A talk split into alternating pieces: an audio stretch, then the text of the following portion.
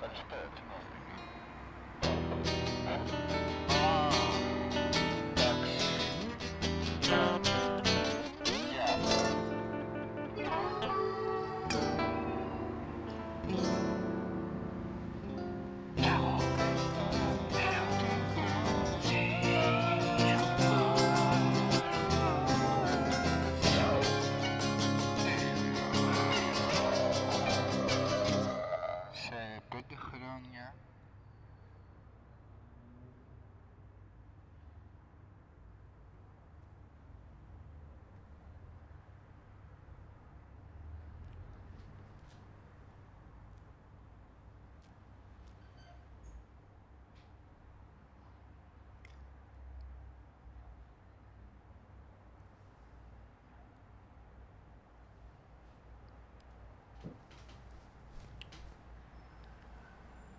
Πώς μιλά κανείς για την ιστορία;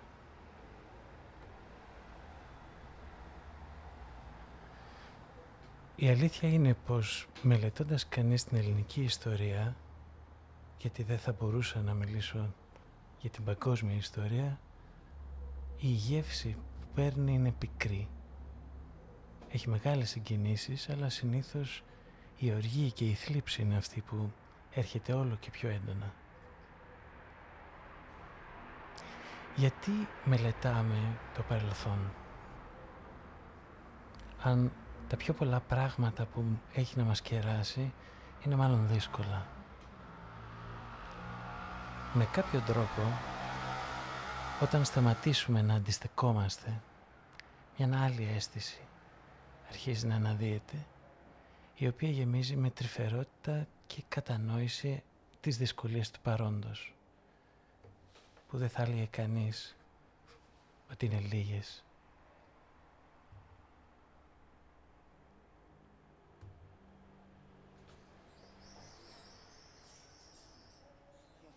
και να Νοστάλγησα επιτάφιο στην πόλη μου.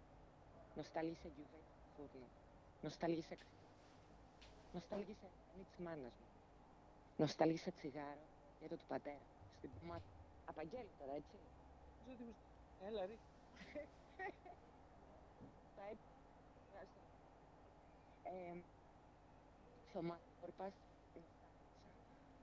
Νοστάλγησε λαβράκι βραστό με πατατούλες αβολέμονο να μοσχοβολάει και να ανασταίνει. Νοστάλγησα επιτάφιο στην πόλη μου. Νοστάλγησα γκιουβέτσι στο φούρνο. Νοστάλγησα ξινόγαλο. Νοστάλγησα ρεβανί της μάνας μου. Νοστάλγησα τσιγάρο από το πακέτο του πατέρα μου.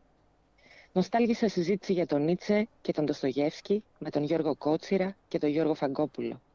Νοστάλγησα να με πιάσει βροχή στο δρόμο, να περπατάω με στη βροχή καπνίζοντας. Νοστάλγησα τους πρώτους φίλους μου στο Μεσολόγγι. Νοστάλγησα τους πρώτους φίλους μου στην Αθήνα. Νοστάλγησα κορίτσια, νοστάλγησα γριές, να κάθονται στα σκαλιά και στη καμιά έξω από το σπίτι. Καλοκαίρια λησμόνητα ενώ πέφτει ο ήλιος, ενώ πέφτει το βράδυ. Στασίε και παραμύθια ενωμένα με κρυφές λαχτάρες και στις Όλα είναι, όλα είναι χώρια και μαζί λοιπόν, άσπρα και μαύρα ξεχασμένα και αξέχαστα, αγαπημένα και περιφρονημένα. Και η ποίηση δεν λέει να τελειώσει. Ο ουρανός στη γη, η γη στον ουρανό το ίδιο κάνει. Μυρουδιές του σώματος, μυρουδιές της τάξης, μυρουδιές της εξοχής, μυρουδιές του καφενείου και της ταβέρνας, του θαλάμου και της κρεβατοκάμαρας. Έβγα γκόλφο στο μαντρί του Κίτσου, η μάνα κάθονταν. Ο Γιάννος και Παγώνα, γαλλικά τραγούδια από το ράδιο Λουξεμβούργο και το ράδιο Μοντε Κάρλο, Ζωρό, Ταν Φόουλερ και το περιοδικό Ελληνόπουλο του Νίκου Τσεκούρα.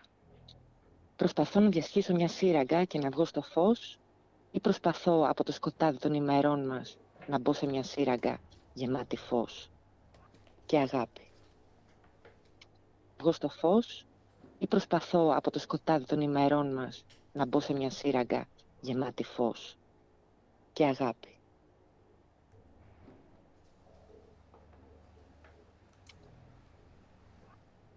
Τέλος του ποίηματος. Εντάξει, θα σπάει, ε.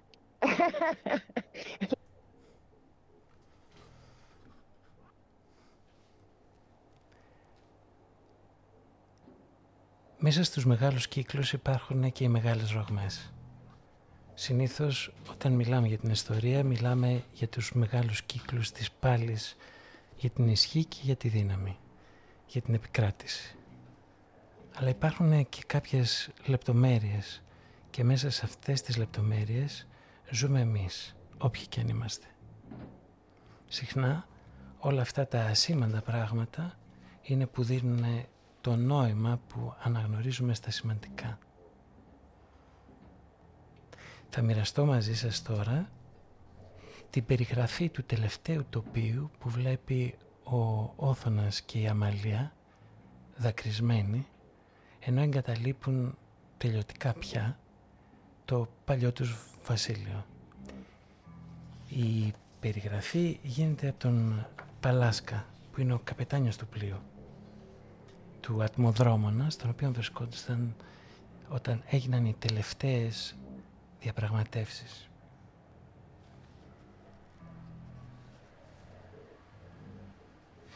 Την Κυριακή μάλιστα 14 Οκτωβρίου ο λίγο πρώτης ηλίου Ανατολής ως απομακρυνόμεθα της Πελοποννησιακής παραλίας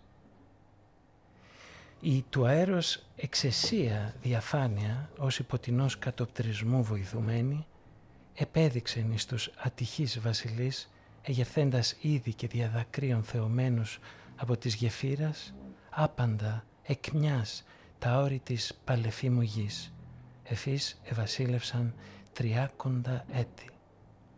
Εξ διεκρίνοντο απόψεις ωραίων, επαλλήλως υπερκειμένων ως σκηνογραφία λεπτότατε, προεξέχουσε του πέραν διαυγούς και καταφωτής του ήδη ουρανού. Πρέπει να φανταστεί κανείς ότι μέχρι τότε τα όρια του νέου ελληνικού κράτους ήταν πολύ μικρά και η εικόνα που βλέπουν ενώ είναι περίπου στο ύψος της Ζακίνθου είναι στην πραγματικότητα ένα πανόραμα της τότε Ελλάδος. Εν πρώτης ενίσι σαπιέντσε επάλε νούσε εις απόσταση τριών ή τεσσάρων μιλίων. Όπισθεν αυτόν των νεόκαστρων η αρχαία πύλος, μετά του κιανόχρου της όρους, όπερ διατείνει προς την μεθόνην και κορώνην, τρίτην σκηνογραφίαν ενσχημάτιζον τα κατάσκια της μεσηνίας όρη, υπεράνω δε, δηλαδή όπισθεν τούτον, τα της Αρκαδίας και δεξιόθεν εκορυφέ του τα ηγέτου και η τραχία ράχης της μάνης μέχρι του τενάρου ή ματαπά. Έτσι απότερον τούτον προς αριστερά μεν η Ζάκυνθος, ακροφανής, κατέναντι δε εακρόριε της Ήλιδος και της Αχαΐας και το της Κιλίνης όρος, το μετά των ταΐγετων υψηλότατων της Πελοποννήσου. Τέλος δε, εις τα πέρατα του θαυμασίου τούτου και ως απιστεύτου ορίζοντος προσφοράν μεν εχιονοσκεπής της ετολίας κορυφέ κατά δε το μέσον της εσχάτης αυτής απόψεως εις 120 μιλίων ή 222 χιλιόμετρων ευθυτενή απόσταση ετρής ευδιάγνωστη κορυφέ του Παρνασσού. Πρέπει να φανταστεί κανείς ότι πίσω από αυτό το πλάνο πίσω από αυτή την εικόνα βρίσκονται οι δύο βασιλείς οι οποίοι κλαίνε. Αφήνει δε ο αφηγητής στο τέλος για να μας μιλήσει για τον Παρνασσό στην ουσία για να μας πει ότι βλέπουνε μέχρι την Αθήνα.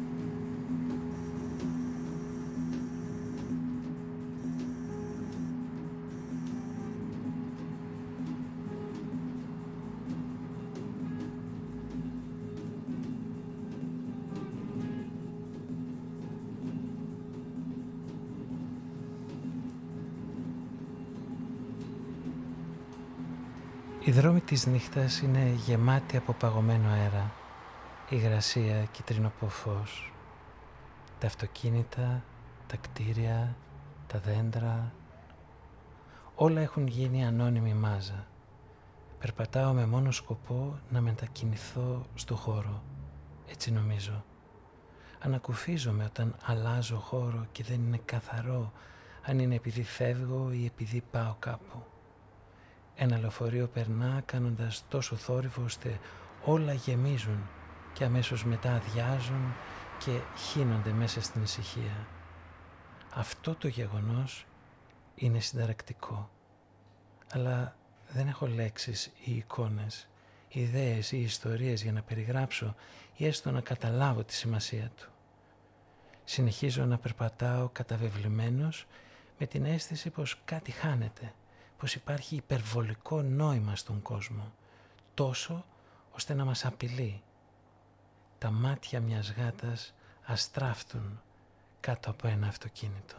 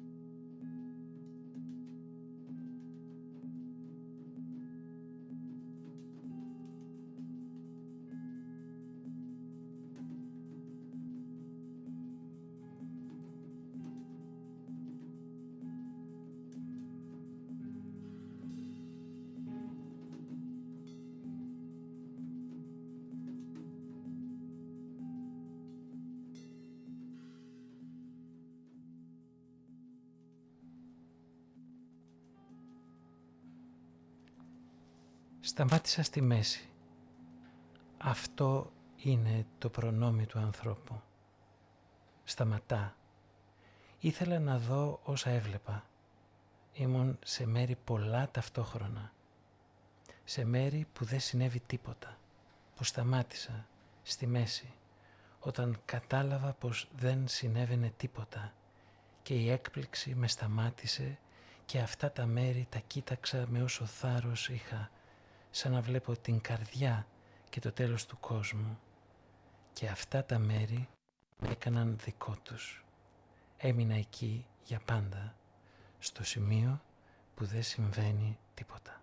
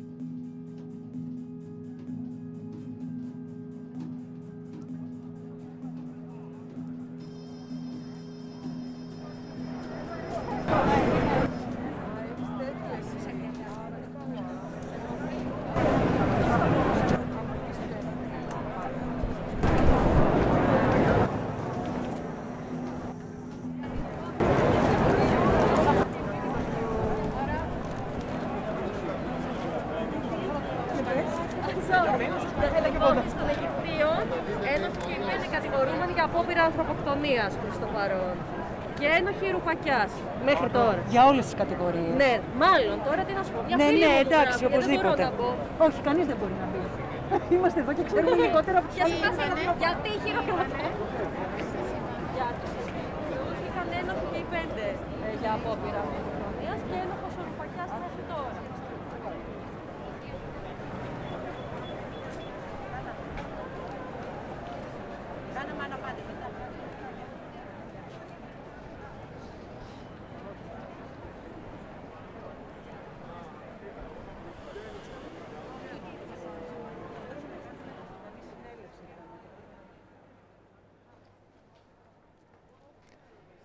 Υπάρχει ένα σκοτάδι, μια νύχτα, όχι αυτή που βηματίζω επιστρέφοντας, μια άλλη, το άλλο.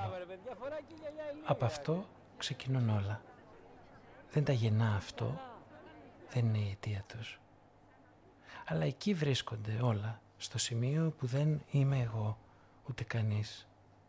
Το σημείο αυτό απομακρύνεται προς τα έξω και προς τα μέσα, προς τον ορίζοντα, πέρα από τις γραμμές των κτηρίων, των βουνών και της θάλασσας. Από εκεί έρχεται το φως το πρωί και εκεί αποκαλύπτεται με την απουσία του το βράδυ. Προς την σιωπηλή περιοχή από όπου γεννιούνται οι λέξεις και οι εικόνες που μοιράζομαι, που προσπαθώ να μου εξηγήσω. Υπάρχει κάτι πριν από τις λέξεις, ένα σημείο από το οποίο έρχονται οι εικόνες και τα όνειρα. Αυτό το σημείο το ξένο είναι ο εαυτός μου. Πάντοτε πιο κοντά στο τίποτε παρά στο κάτι. Ανοίγω το στόμα να μιλήσω και δεν ξέρω τι θα πω. Ξέρω μόνο πως θα μιλήσω σε κάποιον. Ευγνωμοσύνη οφείλουμε σε αυτόν που βρίσκεται απέναντι. Αλλά το πώς αυτό το σκοτάδι γίνεται λέξεις, πώς γίνεται αυτό το πέρασμα, δεν μπορώ να δω ένα σκοτάδι καλύπτει την έξοδο του σκοταδιού. Παίρνω μια βαθιά ανάσα. Απλώνω το χέρι χωρίς λόγο. Μπορώ. Εγώ το είδα και εγώ, λέω εκεί πέρα δεν μπορώ.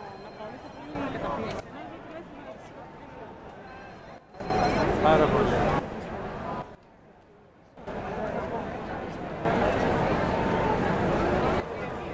Μπήκατε μέσα. Ναι. Εντάξει, αξίζει λίγο να πας, αλλά μην μπείτε πολύ. Δηλαδή, μόλις σας να δείτε ότι πήγεστε, αλλά κάντε λίγο μια βόλτα, έχει μια, μια συγκίνηση. Αλλά προσέχτε, μην εγκλωβιστείτε.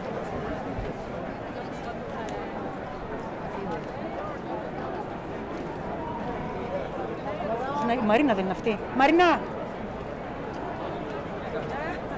Εδώ, εδώ, εδώ. Όχι, εκεί, εκεί. Γεια σας. Εσύ είσαι.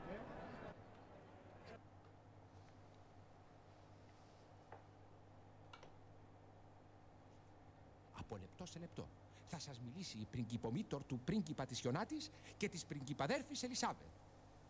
Πριγκυπομήτωρ και μέλουσα Χαρχουδομήτωρ. Ορίστε το μικρόφωνο. Λαουτζίκε της Λιλιπούπολης. Η δυναστεία μου κι εγώ φύγαμε από τη μακρινή πολιτισμένη πατρίδα μας και ήρθαμε να ζήσουμε κοντά σου γιατί μια φωνή μίλησε μέσα μας. Μια φωνή που την ξύπνησε ο αρχαίος σου ποιητής Κουκ Φουντού. Ο ποιητής που έζησες σε εποχές δόξας και τιμής και που αν φανταζότανε που κατάντησε η Πάπου Αλίλη θα ανατρίχιαζε. Αχ, Πάπου Αλίλη, τι σχέση έχεις με τη σημερινή βάρβαρη άξεστη και αγράμματη Λιλιπούπολη. Εσύ που ήσουν ο ομφαλός του κόσμου τέσσερις χιλιάδες χρόνια πριν.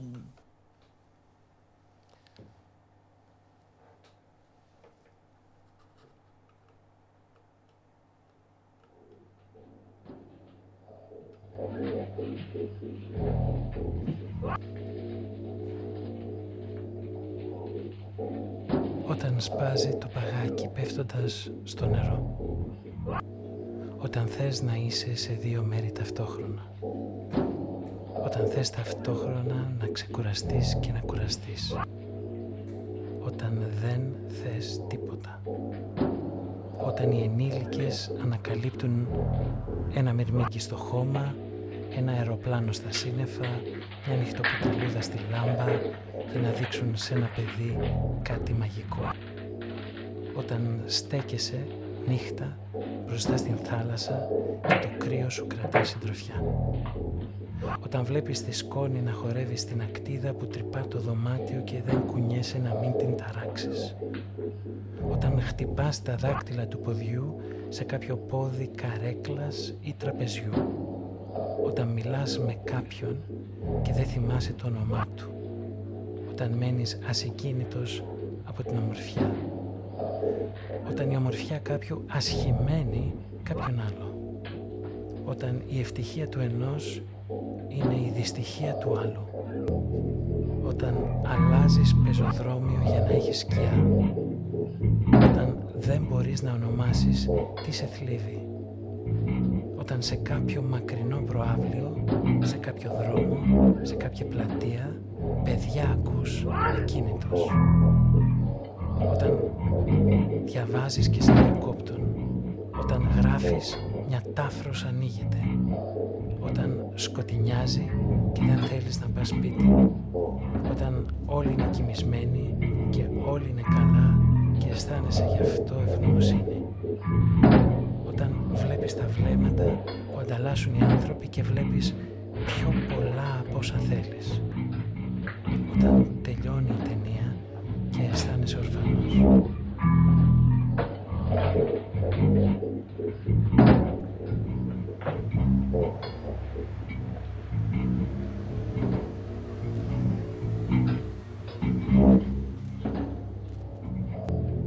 Όταν σου πέφτει η τελευταία μπουκιά, όταν σου τρώει την τελευταία πατάτα, όταν δεν έχεις λεφτά να φας, όταν δεν βρίσκεις πουθενά αλάτι στο σπίτι, όταν περνάει ένα σύννεφο και σκοτεινιάζει, όταν δεν αγαπάς την ανθρωπότητα, όταν ντρέπεσαι ένα κουτάδι καφέ μαύρο με φουσκωτή κοιλιά πεσμένο ανάποδα, φουτωτό με τα πόδια στον αέρα, γεμάτο αυτοπεποίθηση και πεποίθηση σαν προφήτης.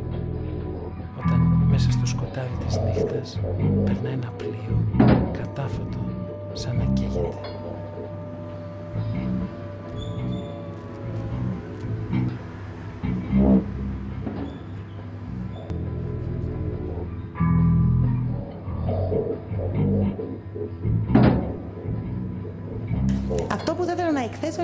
Εμπειρία. Η δική μου εμπειρία λέει το εξής: Λέει ότι έχουμε μια τρομερή δυσκολία ή είχαμε μάλλον μια τρομερή δυσκολία στη δημιουργία ιδεολογήματος από την πλευρά των νικητών του εμφυλίου.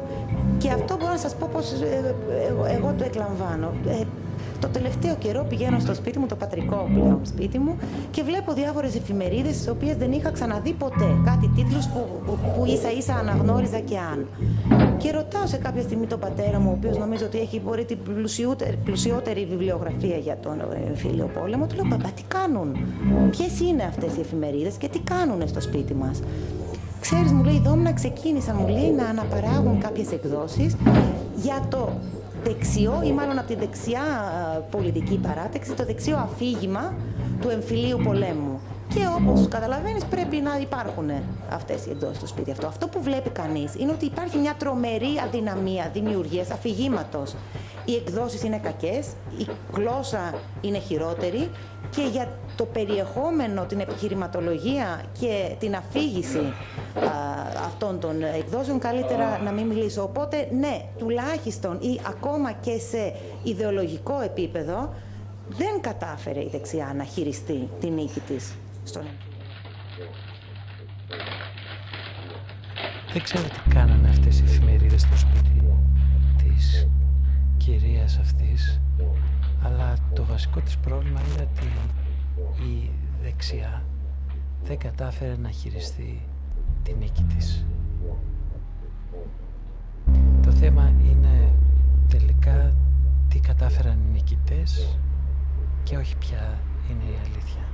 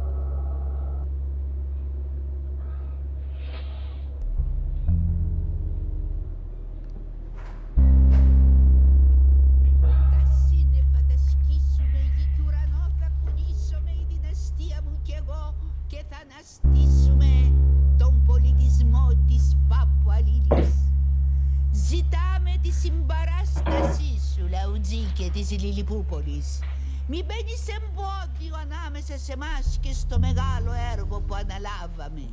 Μπορεί να είμαστε ξένοι, αλλά καμιά φορά οι ξένοι είναι πιο λιλιπουπολίτες και από τους ίδιους τους λιλιπουπολίτες. Μην ξεχνάτε ότι και οι πρόγονοι σας ξένοι ήταν όταν ξεμπαρκάρανε στον κάπο Μπλου. Τη μέρα εκείνη την αρχαία.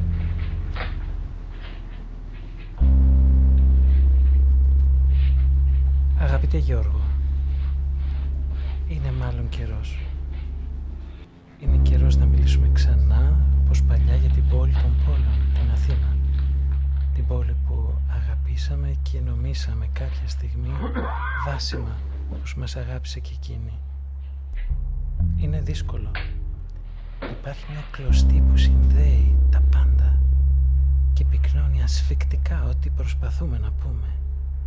Αυτή η συνέστηση είναι συναρπαστική αλλά αποθαρρύνει. Ό,τι και να πεις μοιάζει λίγο. Η πυκνότητα εξαντλεί και αποσυντονίζει κάθε ενέργεια. Στην πόλη αυτές οι αλληλεπιδράσεις πληθαίνουν. Το νόημα συχνά πνίγεται στον εαυτό του. Όταν μιλάς για την πόλη μιλάς για όλα και γι' αυτό τυφλώνεσαι και εισαστίζεις. Επιθυμούμε ειρήνη που συγκαλύπτει τις συγκρούσεις και ομορφιά που συγκαλύπτει την ασχήμια. Αυτός ο δρόμος είναι πονηρός όμως. Οδηγεί στην πολιτισμένη βαρβαρότητα και την καλοπροαίρετη υποκρισία. Με κάποιο τρόπο υποστηρίζει την αδικία. Θα θέλαμε να πάμε κάπου και να ζήσουμε κάπως ήσυχα. Όμως τα σπουδαιότερα πράγματα, ο έρωτας, το αίσθημα της δικαιοσύνης, ακόμα και η συνέστηση του ωραίου, η επιθυμία για ζωή και η δυνατότητα ή μάλλον η ικανότητα για συγχώρεση είναι μάλλον αυθόρμητα. Δεν διδάσκονται και δεν τα κάνουμε. Μα συμβαίνουν.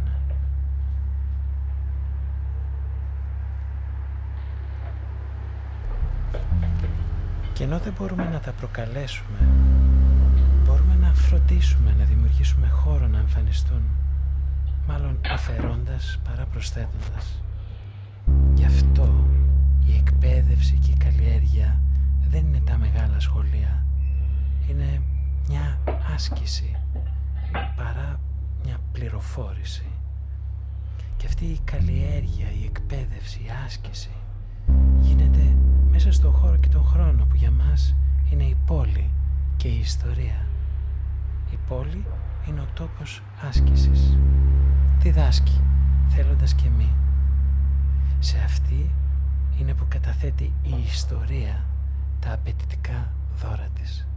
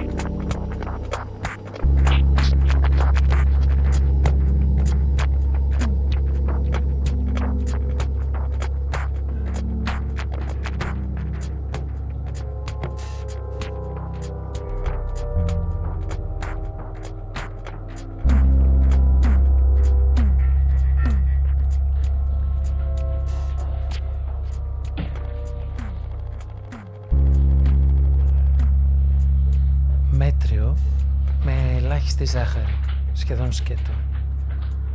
Έτσι πίνω τον καφέ μου. Βαρύ. Ζέστανε μου μόνο νερό. Θα περπατήσω ξυπόλυτη μέχρι την κουζίνα και θα τον φτιάξω. Και τίποτα να μην κάνεις, όλα καλά. Δεν θα μου χαλάσεις την πρωινή ηρεμία. Θέλω 14 λεπτά για να ξυπνήσω. Ένα τσιγάρο, μισή κούπα καφέ, λίγο νερό στο πρόσωπο τέντομα κορμιού στο κρεβάτι. Το κρεβάτι το θέλω άδειο το πρωί. Να δω για λίγο την Αθήνα, να σκεφτώ τι έχω να κάνω μέσα στην ημέρα, να πλύνω ποτήρια, ό,τι έχει ξεμείνει από την προηγούμενη. Η αλήθεια είναι πως τα πρωινά μου είσαι περιττός.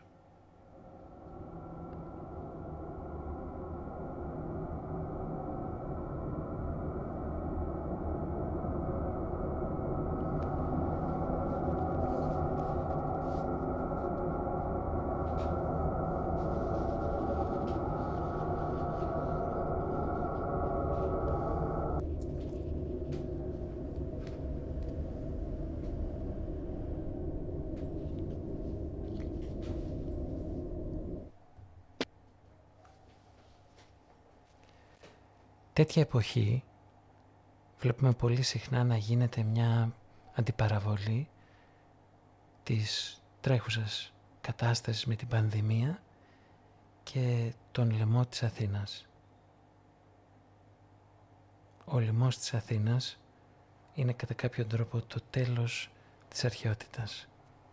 Συμβαίνει κατά τη διάρκεια ή μάλλον προς το τέλος του Πελοποννησιακού πολέμου και η περιγραφή του είναι ένα από τα πιο όμορφα αποσπάσματα του Θοκυδίδη. Θα προσπαθήσω να το διαβάσω. Θα σταματάω και αν αισθανθώ ότι τελικά παραπάει θα το αφήσω.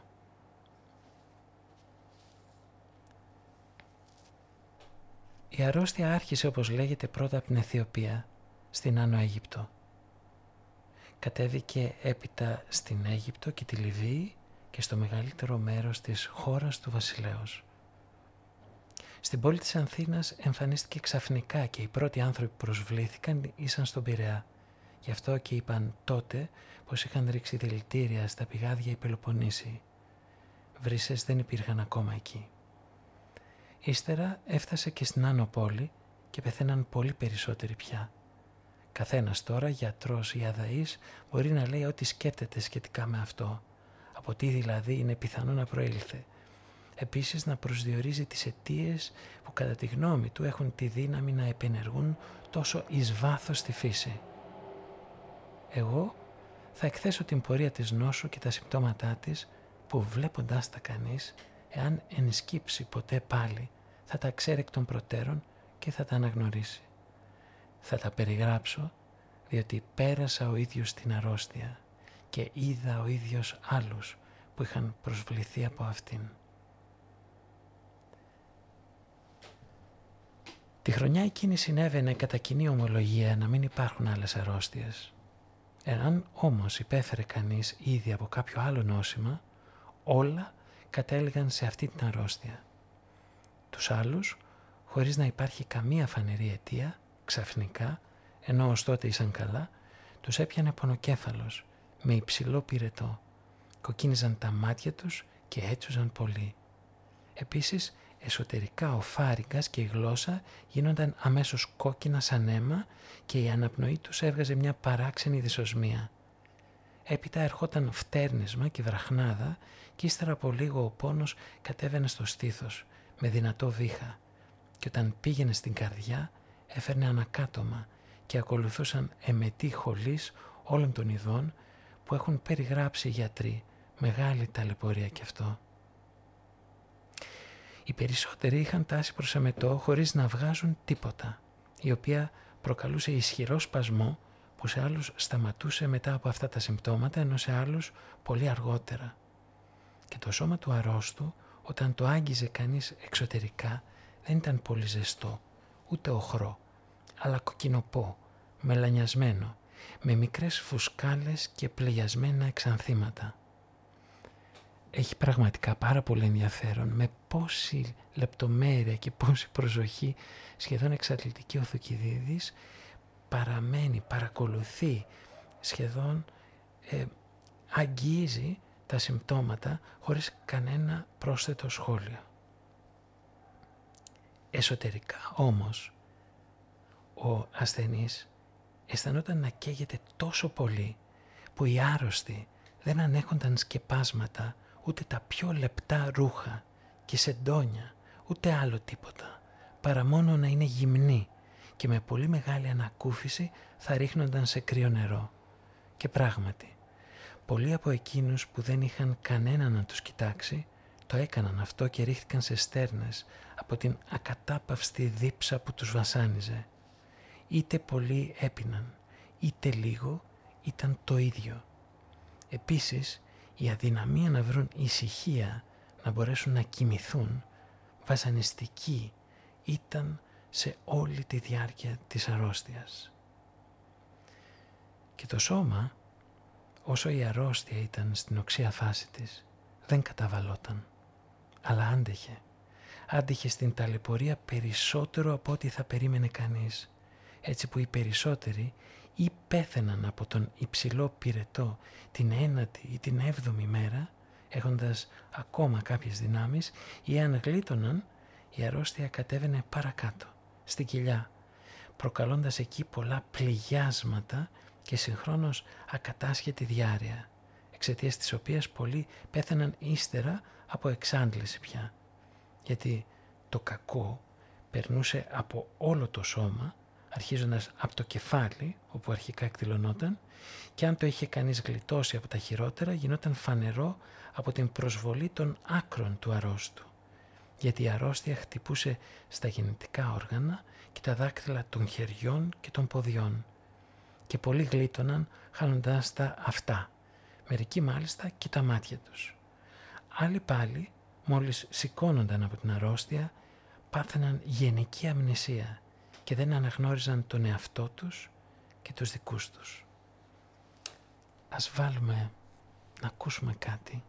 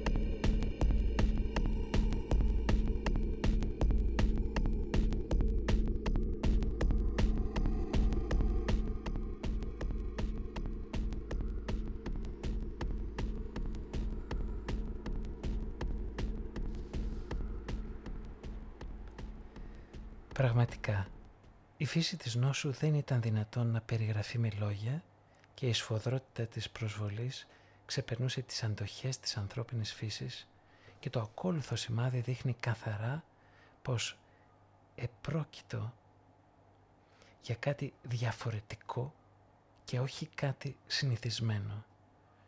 Τα όρνεα και τα τετράποδα όσα αγγίζουν ανθρώπινο κρέας, παρόλο ότι πολλοί έμεναν άταφοι, αυτά ή δεν πλησίαζαν ή αν έτρωγαν ψοφούσαν. Απόδειξη η εμφάνιση τέτοιων πουλιών και τελικά η εξαφάνισή τους που έγινε αισθητή και δεν τα έβλεπε πια κανείς ούτε γύρω από τα πτώματα ούτε αλλού πουθενά. Εμφανέστερο έκαναν αυτό το αποτέλεσμα οι σκύλοι επειδή συμβίωναν με τους ανθρώπους. Τέτοια λοιπόν ήταν σε γενικές γραμμές η μορφή της νόσου. Εάν παραλείψει κανείς και πολλά άλλα ασυνήθη συμπτώματα όπως τύχαινε να παρουσιάζονται με διαφορετικό τρόπο από άρρωστο σε άρρωστο.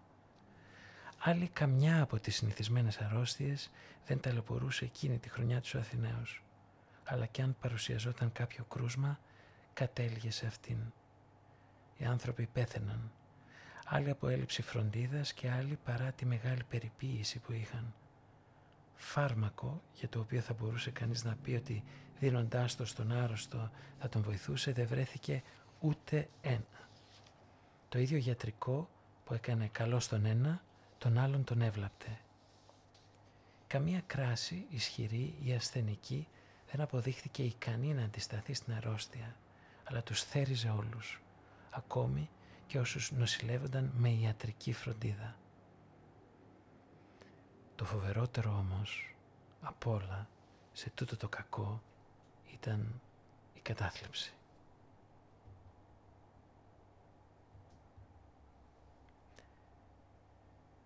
Όταν καταλάβαινε κανείς ότι αρρώστησε γιατί τους έπιανε όλους αμέσως απελπισία, παραδίνονταν και δεν αντιστέκονταν. Και το ότι επειδή κολούσαν την αρρώστια ο ένας από τον άλλον, καθώς περποιούνταν κάποιον, πέθαναν αράδα σαν πρόβατα. Και αυτό ήταν το πιο ολέθριο. επειδή φοβούνταν να πλησιάσουν ένας τον άλλον, οι άρρωστοι ή χάνονταν αβοήθητοι και σπίτια πολλά ερημώθηκαν αφού δεν υπήρχε κανένας να τους περιποιηθεί ή πάλι εάν πλησίαζαν πέθαιναν προπαντός όσοι ήθελαν να φανούν κάπως γενναίοι.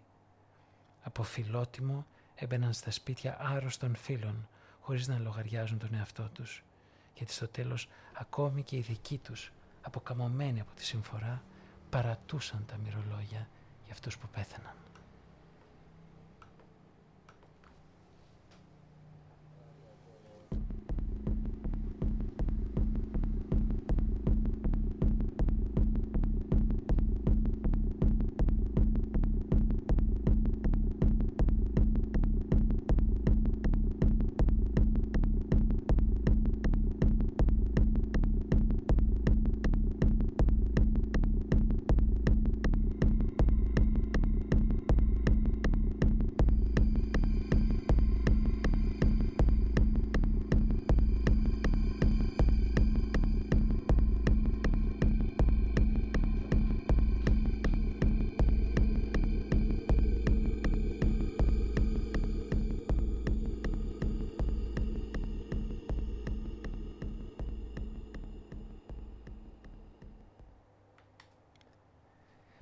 Σκεφτεί κανείς ότι η αρρώστια αυτή δεν διέλυε μόνο τους ανθρώπους, δεν διέλυε μόνο το νου τους και τη μνήμη τους και το σώμα τους. Τελικά διέλυε και τις ανθρώπινες σχέσεις. Σιγά σιγά άρχισε να αποσυνθέτει όλη, όλη την πόλη, όλο τον πολιτισμό, όλες τις αξίες της πόλης και της Αθήνας της εποχής η ίδια η αλληλεγγύη άρχισε να καθίσταται αδύνατη. Σιγά σιγά οι άνθρωποι άρχισαν να απομονώνονται με όλο και πιο βίαιο και φοβισμένο τρόπο. Η εικόνα που δημιουργεί όλη αυτή η περιγραφή σαφώς μπορεί να, μπορεί να προκαλέσει διάφορες σκέψεις για το σήμερα.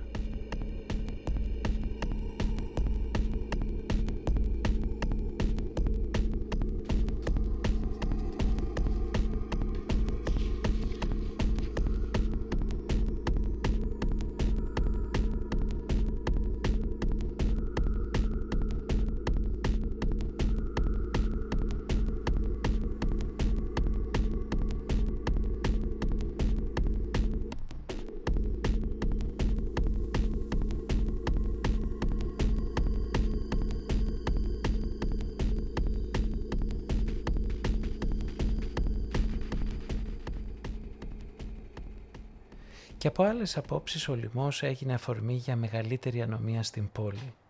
Ευκολότερα δηλαδή αποτολμούσε κανείς πράγματα που πρωτήτερα απέφευγε να κάνει κατά τις ορέξεις του, διότι έβλεπαν τώρα πόσο απότομα ήσαν τα γυρίσματα της τύχης και για τους ευκατάστατους που ξαφνικά πέθαιναν και για τους άλλους που πρωτήτερα δεν είχαν τίποτα δικό τους και τώρα έπαιρναν αμέσως τα πλούτη εκείνων. Αποφάσιζαν έτσι να χαρούν τη ζωή τους και να την απολαύσουν γρήγορα, πιστεύοντας ότι και τα σώματα και τα χρήματα ήσαν εξίσου εφημερά.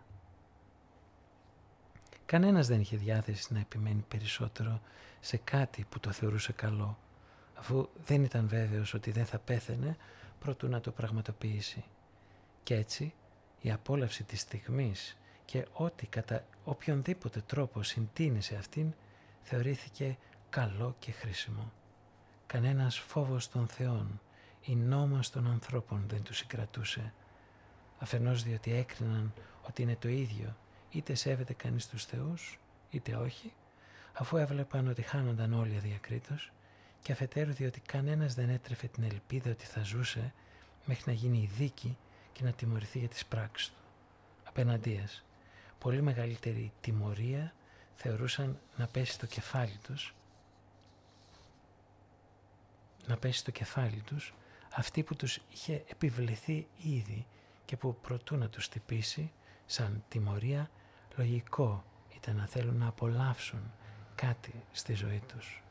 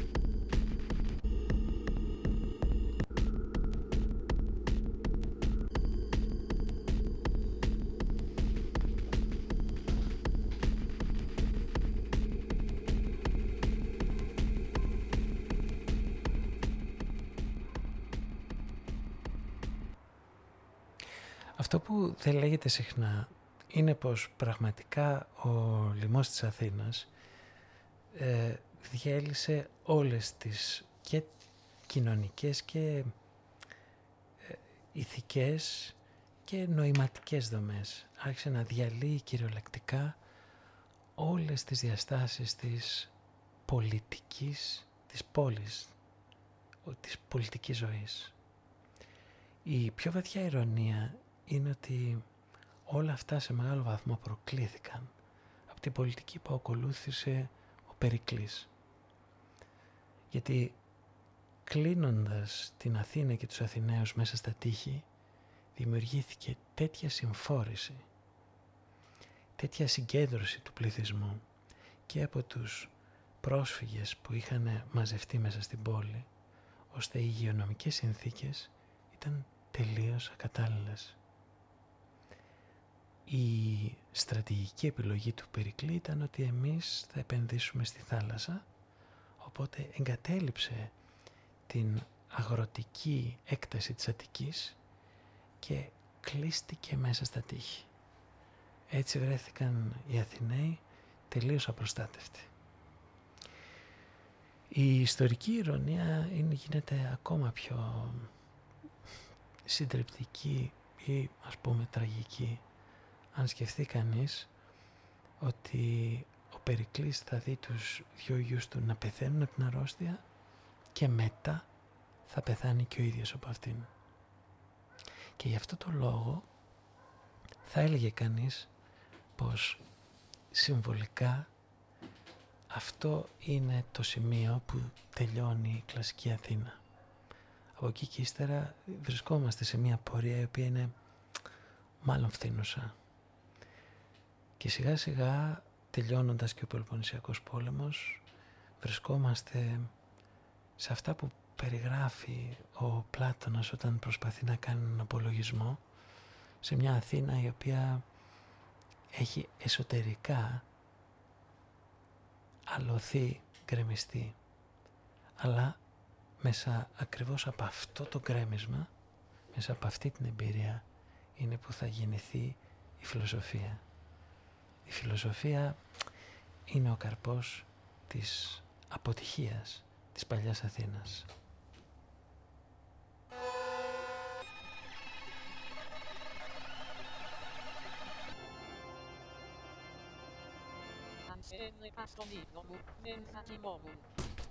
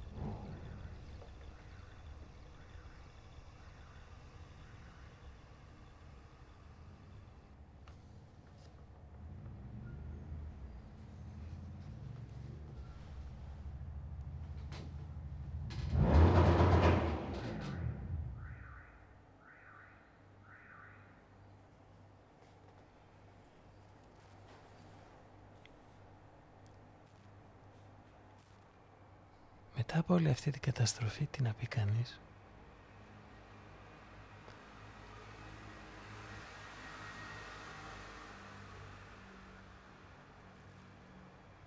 Εντάξει, υπάρχουν πολλά να πει.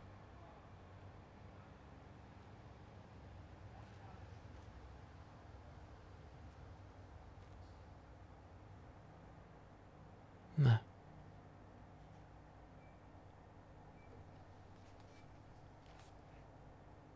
Ας πάμε κάπου αλλού. 1996.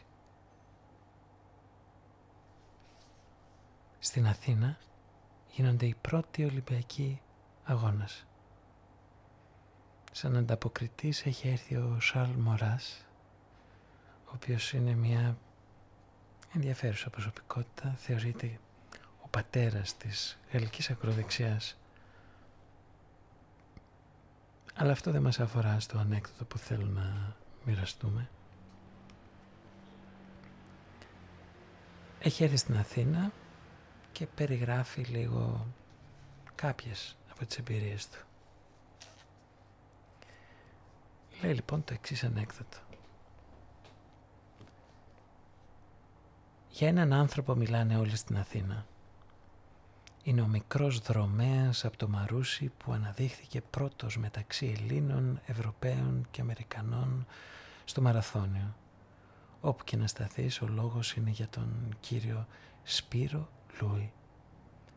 Το βράδυ της Κυριακής βρισκόταν στα ανάκτορα, φουστανελοφόρος εκείνος, ανάμεσα στα επίσημα ενδύματα και τα συρίτια. Θα του παραχωρήσουν τιμητικά έναν αγρό στο μαρούσι. Η τύχη του χαμογελά. Όμως ο ευτυχής μαραθωνομάχος έβαλε σε μεγάλες κοτούρες μια νέα και όμορφη κοπέλα. Την πιο όμορφη, καθώς λένε, της καλής κοινωνίας των Αθηνών η δεσποινής γάμα και τρεις τελείες, φιλόπατρης όσο και ωραία, αντιλαμβανόταν τον πατριωτισμό με πολύ παραδοσιακό τρόπο.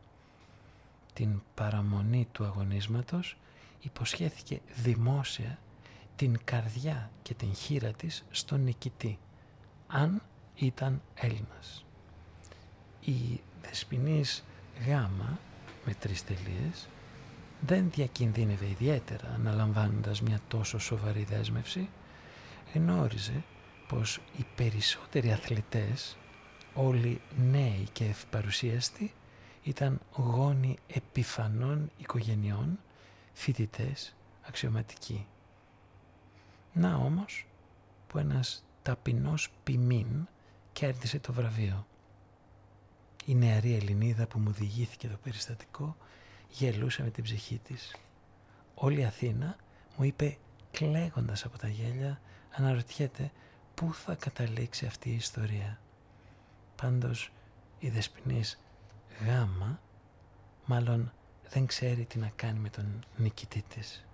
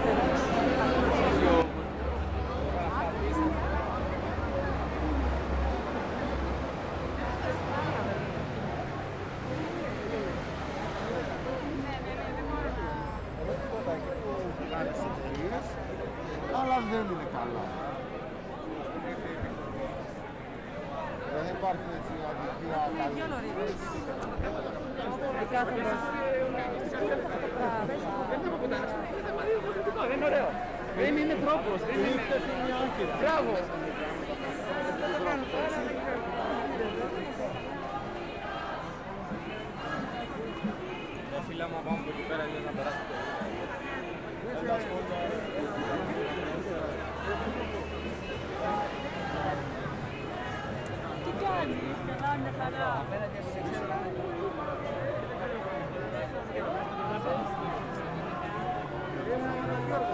you.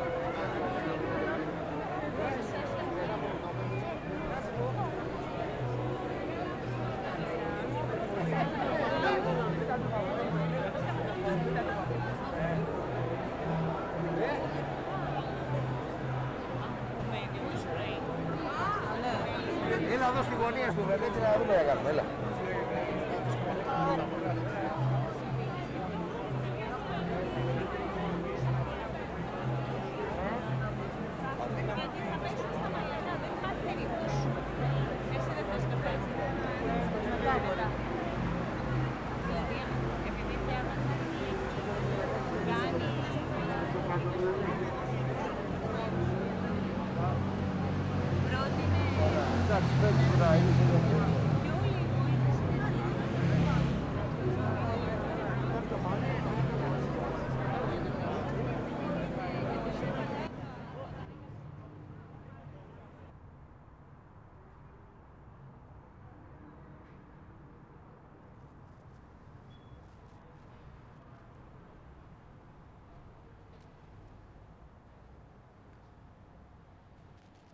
Όταν σαλεύει η κουρτίνα στο παράθυρο.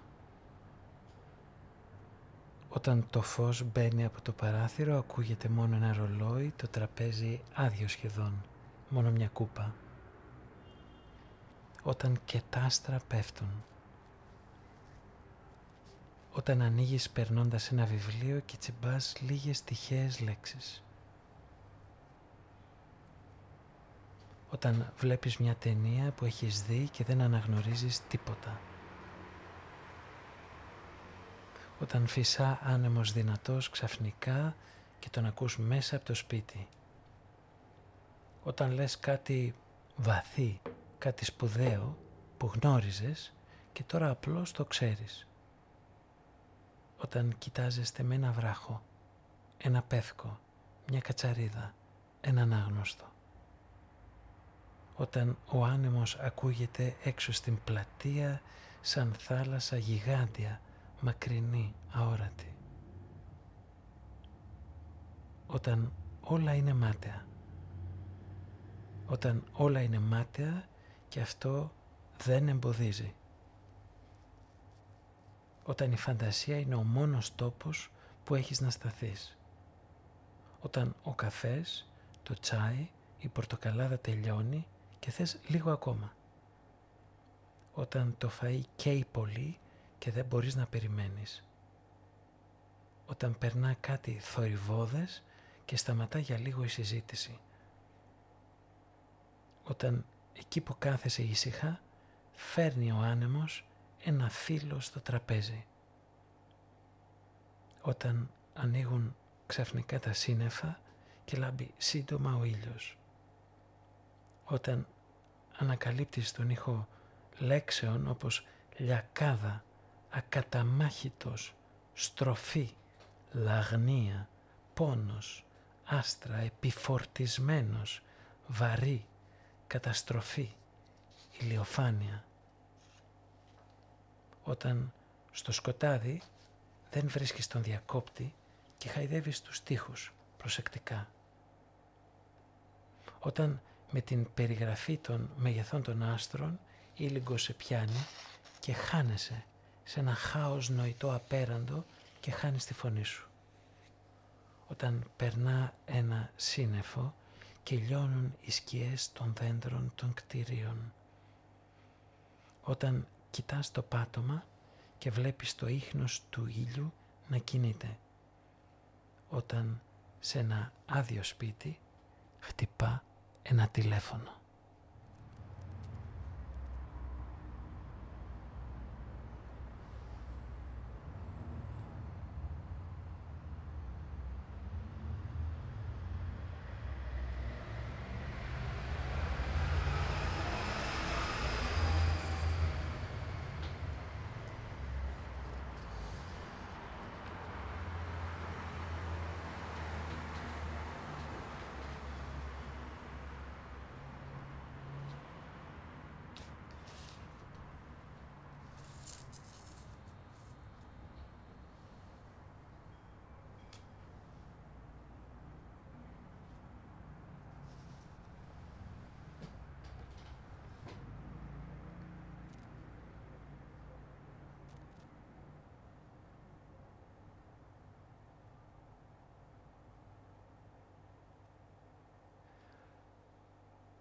Όταν δεν απορείς που υπάρχεις. Όταν κάποιος μιλά δυνατά στο κινητό, σε λεωφορείο, τρένο, τραμ, τρόλεϊ και ειλικρινά δεν θέλεις να ακούς αυτά που ακούς. Όταν περπατάς και κοιτάζεις το έδαφος. Όταν περπατάς και κοιτάζεις το έδαφος και ούτε το έδαφος δεν κοιτάζεις και χάνεις τον καιρό σου. Όταν κλαις σε δημόσιο χώρο κρυφά. Όταν βλέπεις στην ασχήμια του κόσμου τρυφερότητα. Όταν βλέπεις στην σκληρότητα του κόσμου άτεκτη ελευθερία. Όταν λάμπουν τα μάτια του συνομιλητή σου. Όταν ένα παιδί πατάει τα μυρμήγκια και δεν ξέρεις πώς να τη δράσεις. Όταν φωνάζεις στα αυτή κάποιους σε ένα μπαρ. Όταν κάνεις κάτι που δεν θα έκανες ποτέ. Όταν έχεις πιστέψει το όνειρό σου και πιστεύεις πως σκότωσες κάποιον. Όταν ο χώρος δεν χωράς στο χρόνο. Όταν ο χρόνος και ο χώρος δεν έχουν κοινά. Όταν βροχής έπιασε και περιμένεις στην είσοδο μιας πολυκατοικίας.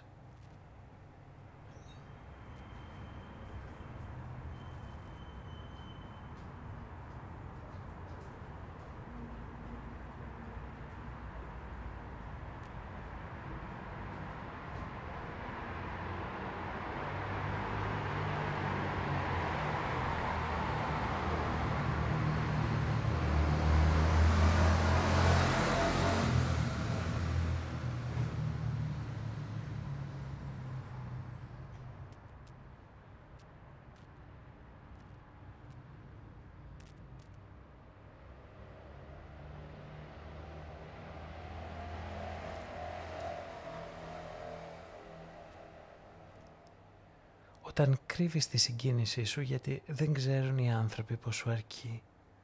Όταν η σελήνη ίσα ίσα που φαίνεται. Όταν η σελήνη ανάμεσα στα κτίρια ξανά και ξανά πάντοτε νέα αποκαλύπτεται.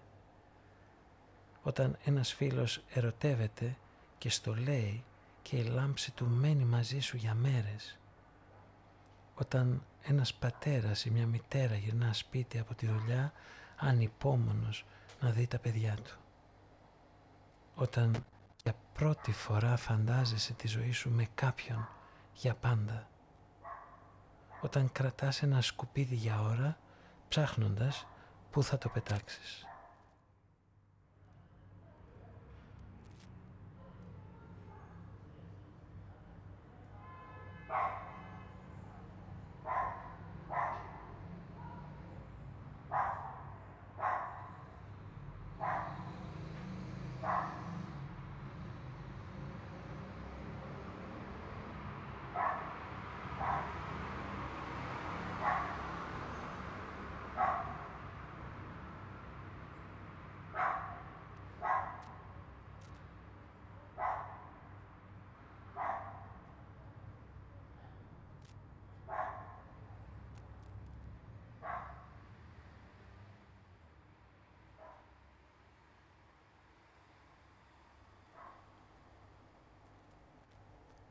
Όταν θες να κοιτάς έναν άγνωστο στα μάτια.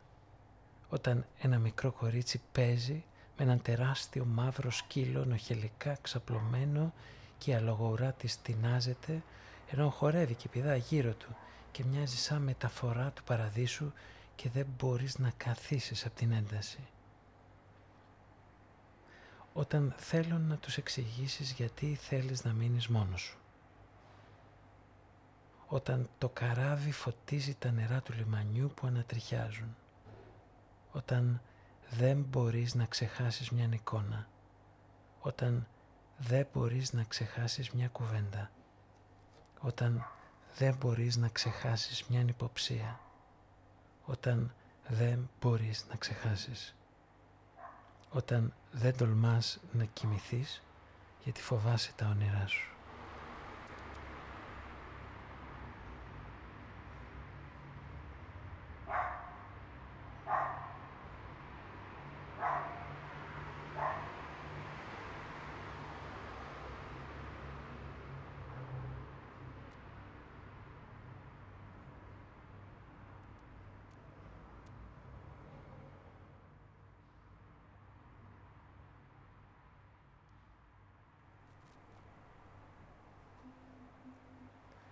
Όταν ένα παιδάκι μικρό παριστάνει πως κλαίει. Όταν ο ήλιος διεκδικεί τον κόσμο, τα βουνά, τις πέτρες, τα χόρτα. Όταν και στην καρδιά μας ξένοι είμαστε. Όταν ζευγάρια που ήταν μια φορά συναντιούνται ξαφνικά. Όταν μέσα από τα δέντρα βλέπεις να σηκώνεται το φεγγάρι και κάνει κρύο και δεν μπορείς να μείνεις έξω. Όταν έξω όλα είναι μουσκεμα. Όταν το βράδυ δεν είναι θλιμμένο ούτε χαρούμενο. Όταν ξυπνάς και δεν αναγνωρίζεις πού είσαι. Όταν το αυτοκίνητο πηγαίνει και δεν θες να φτάσει ποτέ. Όταν φαίνονται στον ουρανό καρφωμένα τα βουνά. Όταν το σπίρτο τα δάκτυλα φωτίζει. Όταν περπατάς στο φωτισμένο κόσμο. Όταν σε ακινητοποιεί ένα αχνηστό πιάτο και ύστερα ένα φασόλι. Όταν αποκοιμάσαι πάνω στο βιβλίο.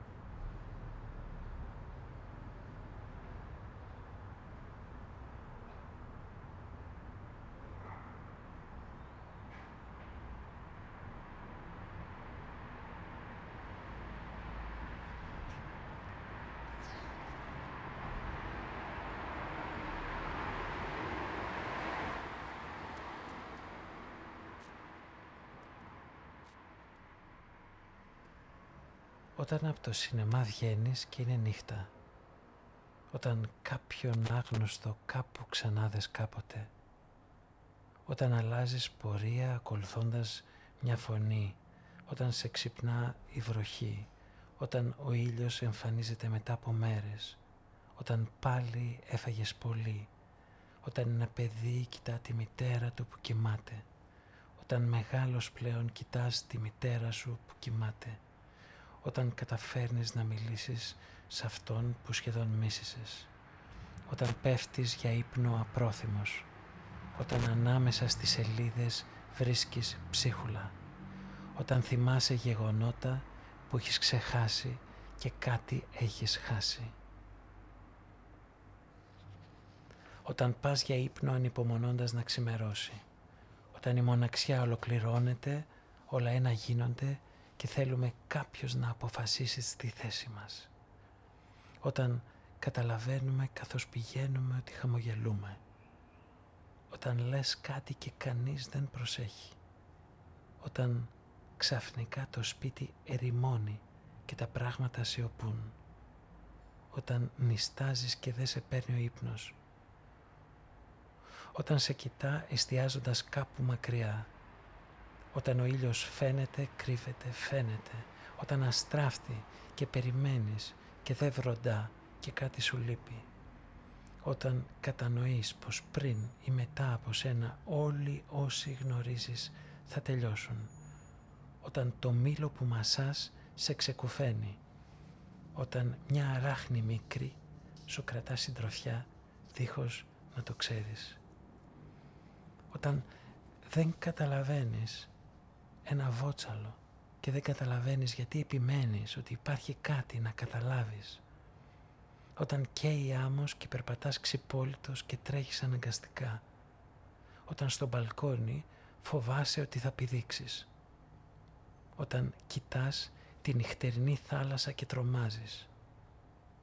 Όταν σε μια στιγμή αντιλαμβάνεσαι την άνοιξη. Όταν σπάμε μια πέτρα και αυξάνεται η επιφάνεια του κόσμου.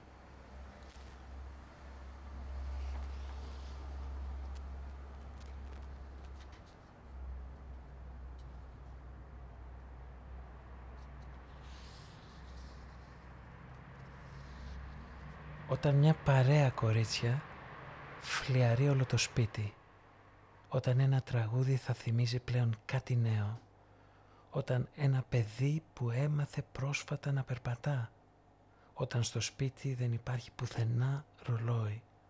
Όταν ανάμεσα στα πεύκα απαντάς ένα ολάνθιστο δέντρο. Όταν ένας νέος άνδρας ξαφνικά περνά τρέχοντας όλος. Όταν στη στάση πρέπει να κοιτάξεις και το τρίτο κορίτσι που σκοτίνιασε. Όταν σε μια συνάντηση κάτι συνέβη που σου διαφεύγει. Όταν η βραδιά μένει μισή. Όταν ένα πρόσωπο δεν εξαντλείται. Όταν ακίνητα τα πουλιά στον ουρανό κοιτάς ακίνητος. Όταν μόνο η υπομονή απαντά στις αδυναμίες όταν στάζουν οι υδρορές μουσική. Όταν θες να μείνεις για πάντα στο κρεβάτι. Όταν παρακαλάς να χτυπήσει το τηλέφωνο. Όταν όσο μιλάτε τόσο αισθάνεστε ότι είναι περιττό και συνεχίζεται.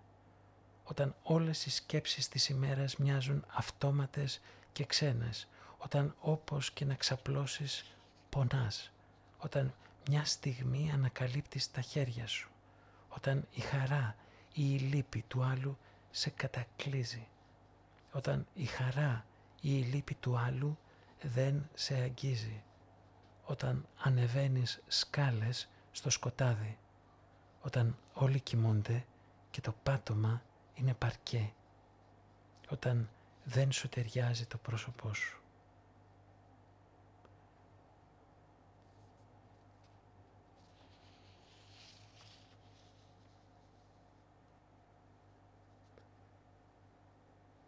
Όταν ένα παιδί θέλει να παίξει και βαριέσαι. Όταν δίχως λόγο είσαι θλιμμένος. Όταν χαίρεσαι που ανακαλύπτεις πως ήσουν άδικος. Όταν δεν ξέρεις με ποιον μιλάς στο τηλέφωνο. Όταν ο άνεμος σαρώνει ξαφνικά. Όταν κοιμώσουν έβρεξε. Όταν τελειώνεις ένα βιβλίο. Όταν μετακομίζεις και την πόρτα κλείνεις για τελευταία φορά. Όταν σε κοιτά και δεν απαντά. Όταν ανακαλύπτεις μια ρητίδα. Όταν ένα παιδί απορεί εξαρτητικά. Όταν η απάντηση είναι ερώτηση. Όταν σκιές των δέντρων τα φώτα της πόλης γεμίζουν τον δρόμο. Όταν ο δρόμος δίπλα γεμάτος οχήματα γεμάτα σώματα, γεμάτα ζωές οριστικά άγνωστες.